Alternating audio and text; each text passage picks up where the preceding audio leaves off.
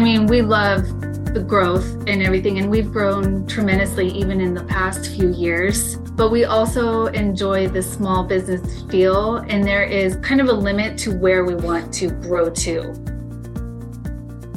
This is the Contractors Corner podcast series from Solar Power World. Hey, everybody, this is Kelsey Misbrener, managing editor with Solar Power World, and I am here today with Rusty and Amanda Gardner. They are with Arizona Energy Pros. This is a family owned company based in Phoenix.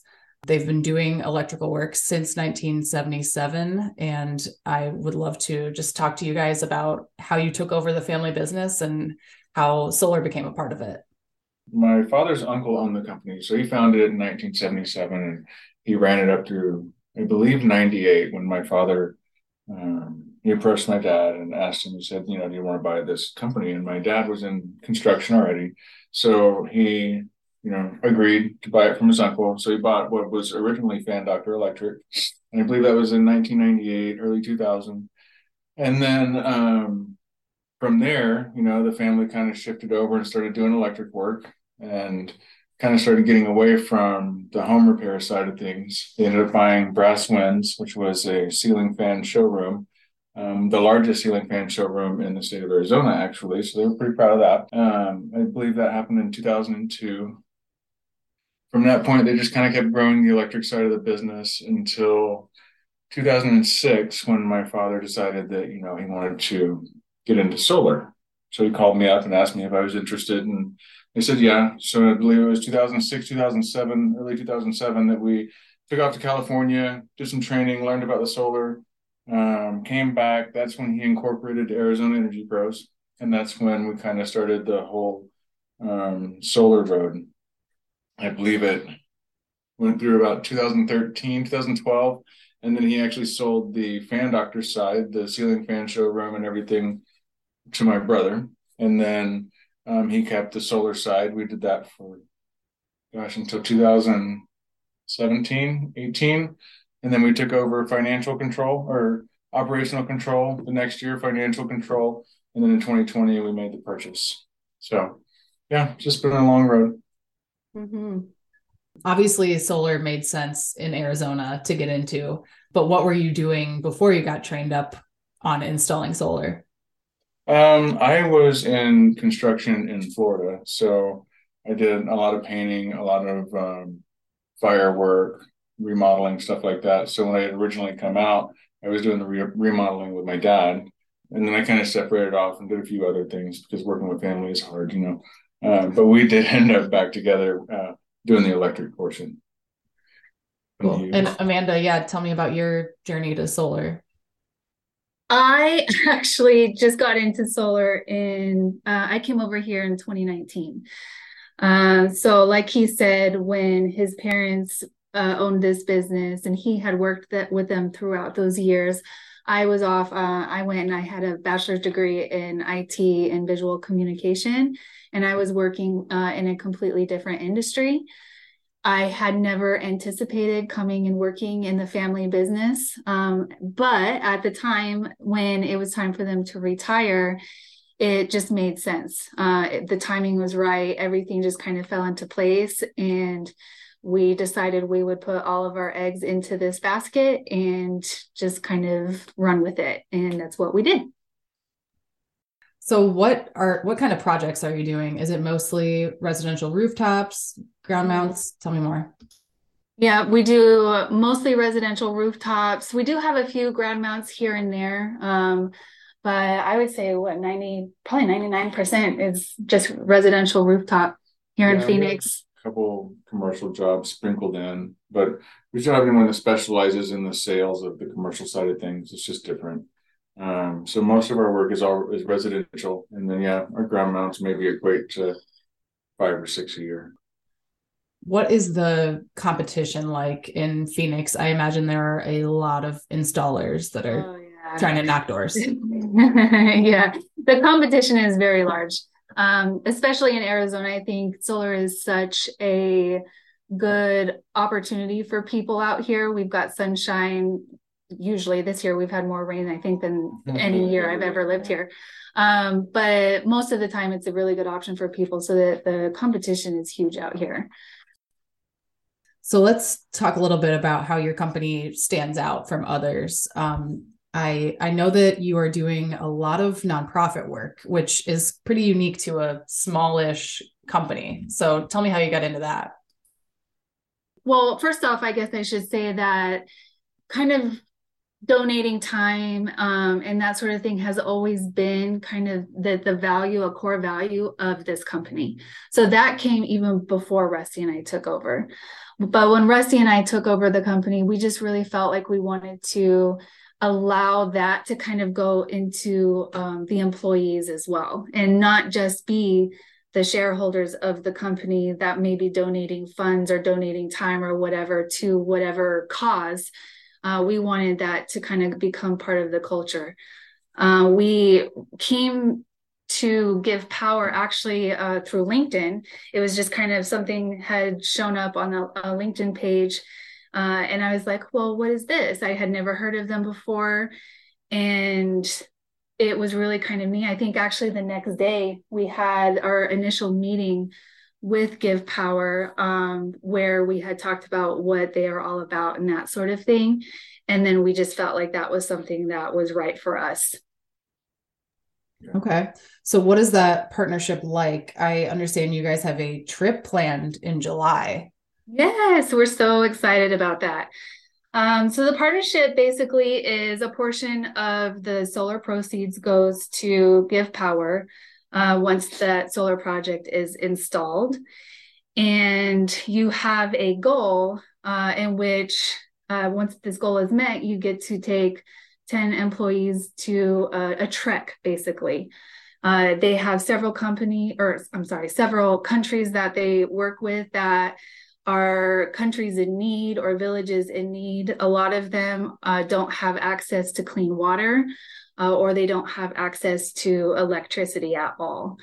The uh, trek that we will be going on in July is actually a village that doesn't have access to electricity. So uh, our employees, but that will be selected to go on this, uh, they will join and we will uh, build some kind of power. I don't really know all of the details of it yet, but for this village to have power. Uh, what's been your employee feedback on this? Are people like, how do you choose the 10? Are people wanting to go? How does that work? Yeah. So we've had actually a lot of people very interested in going. And I think it's something that's gotten us all really excited. Uh, it's something that I've been really excited to share with the employees because, like I said, it's something that like we just it's it's a really awesome feeling to know that we can give back to communities just with our skills. Um, and really their skills because i personally do not have any electric abilities mm-hmm. but um, but but i get to go along on this as well. But but really they get to go out there and they get to use their skills to help this community and that really gets them excited. You know she did a lot of research before we chose to um to donate to GivePower actually she so originally when we took over the company we knew we wanted to give back but we just didn't know how so i remember our first few meetings she would pop up at the end of the meeting and say hey if anybody has a charity that's heavy on their heart you know come see me separately and then maybe we can help them out so I don't know how many people came to her, but I know that one specifically did, and it was um, it was for a food bank. I don't remember the name of it out in on the east side of town. And you know, he came to us and he's like, "My mom, you know, operates this food bank, and I don't know how many times she donated, but I know she started donating to that." So, um, so she's always been looking for a way to give back. And then whenever we uh, found GivePower and started looking into it, um, we realized that one of our financiers one of the people that provides the loans for our customers, right? They actually cover all of the operational costs of GivePower. So that means that our donations are 100% going to helping the other countries to help them with the um, desalinification projects the clean water the the power um, and then the loan company is paying for all the operational costs. They pay the employees wages, this, that, and the other. So it was like a symbiotic relationship that we had already and learning that just kind of made that decision a little bit easier right Mm-hmm. Is this something that comes up in conversations when you are talking to customers and saying, "Hey, a portion of your your proceeds are going to go to a great charity too"? Um, it didn't in the beginning. Um, once we really developed our marketing team is when that real that conversation really started to become um, more common with the customers. Uh, I know that we've we've had that kind of incorporated on the sales side a little bit, but but really that's not the reason why we chose to do this. We didn't really do it to be recognized by the customers. So it wasn't really like our primary goal to let them know that we were doing this. It was really kind of decided later on that it's something that the customers might enjoy as well. Um, and that we're kind of doing them a disservice a little bit by not sharing that with them because it gives them the opportunity to one hear kind of about the organization and see what the organization is about but then two also know that they've chosen a company that um, kind of has these goals and these values and that sort of thing so that's kind of where that comes from okay so back to arizona um, what are some trends in rooftop installs that you're seeing in your region specifically trends that I'm seeing? I don't know. Yeah. Do people want bi-directional EV chargers? Like what are what's new on the horizon for your customers? We have seen a lot yeah. of EV chargers going in recently. Funny enough, a lot of hot tubs too, which is kind of counterintuitive, right? But I mean, we're we're in Arizona and they use a lot of power, but we've been putting those in too. Um, no, EV chargers are uh, something that we've been doing a considerable amount of. Actually, it's funny you mentioned that. I just had a text message with one of my distributors today. You know, hey, how many do you sell a month? Blah blah blah. Because I guess they want to do business as well. Um, so that's one of the things batteries you know yeah, um, third quarter of last year was when we did our battery push so to speak where we got the guys trained up and um, we started um, trying to sell the batteries out to the customers and and everything's really started working out well there so we've installed a considerable amount of um, battery power this year, and then generators, surprisingly. So, um, cold country and here, we're putting in a few generators for people who want to make sure that their their homes are backed up. I, I have today again um, over on the east side. I just finished a gentleman's house that put in a, a Generac battery, and he just let me know this morning that his power went out, but his TV came back on, so everything is okay. But his wife had to microwave her coffee, but that's okay because they could still open the garage door to leave he had let me know when the power came back on. and you know, I, I, I was with a, a, customer, but you know, four text messages later, about an hour later, he got his power back on, and he was just he was just so thankful that all that stuff worked. And so so that's pretty cool. That's the first time I've gotten a phone call from a customer that bought the battery that got the the benefit. But mm-hmm. you know, if I was saying trends, it would be EV chargers, it would be batteries, and a few generators speckled in here and there. I think people are realizing that you know power isn't guaranteed, and it might be nice to have some sort of backup. That's got to be a cool feeling to be like, oh, I did this. I made this guy able to get out of his garage today. yeah, so, so, it really is. You know, we take it for granted. Um, my family owns a cabin up north, and we've had an off-grid solar system up there for years, seven, eight years. So we've been really spoiled, right? We're just used to having electricity. So we we take it for granted what the batteries are actually capable of. But yeah, this little text message story today was was pretty cool to to read to experience because it was all new to him right he just knows that everybody else is wandering outside looking around and he's still watching tv still mm-hmm. has his internet so it was good there you go. And that's the word of mouth that helps sell more jobs too. right. We'll be right back. This edition of the Contractors Corner podcast is brought to you by Scanifly, the only drone based solar design software. Learn more about Scanifly at scanifly.com. Now back to the show. Um, what has been the most unique project you guys have installed? I don't think I'm allowed to discuss it. Oh no. I was just thinking, it, it, it might be. We've worked for a, a, a very eccentric character that has had us do multiple projects extreme in locations. Extreme projects in remote locations. Yes. Um, and by extreme, I mean like, you know, batteries running air conditioners in the desert underground. Like it's just it's it's it was it's interesting. But I, I am under NDA, right? So I have to be really cautious. But yeah. Oh. So he's I mean he at one point we had a um, helicopter hangar that we maintained. That was pretty interesting. Um, same client, just yeah, he's he was very eccentric. That one was partially underground as well. yeah. Oh my. So that's probably the strangest strangest project type stuff we've ever done. You guys actually had to sign an NDA. Oh yeah, before he would even before he so not even with him, we had to do it with his business manager before they would even let us know who we were dealing with. And for the longest time, we didn't even know his name; we just knew his initials. So yeah, he was. um It's like pretty, Batman. Yeah, kind of, kind of. He's he's not, I promise. But um, but yeah, it was pretty pretty fun. Um That was probably the the strangest one we've ever had. Yeah, that sounds like it. Wow. So, what is preventing you from installing more projects? Um, gosh, I want to be really honest. Yeah, one of the things we kind of enjoy about our company is being a small business. Um, when we first kind of took over this business, I mean, we love the growth and everything, and we've grown tremendously even in the past few years, which has been amazing.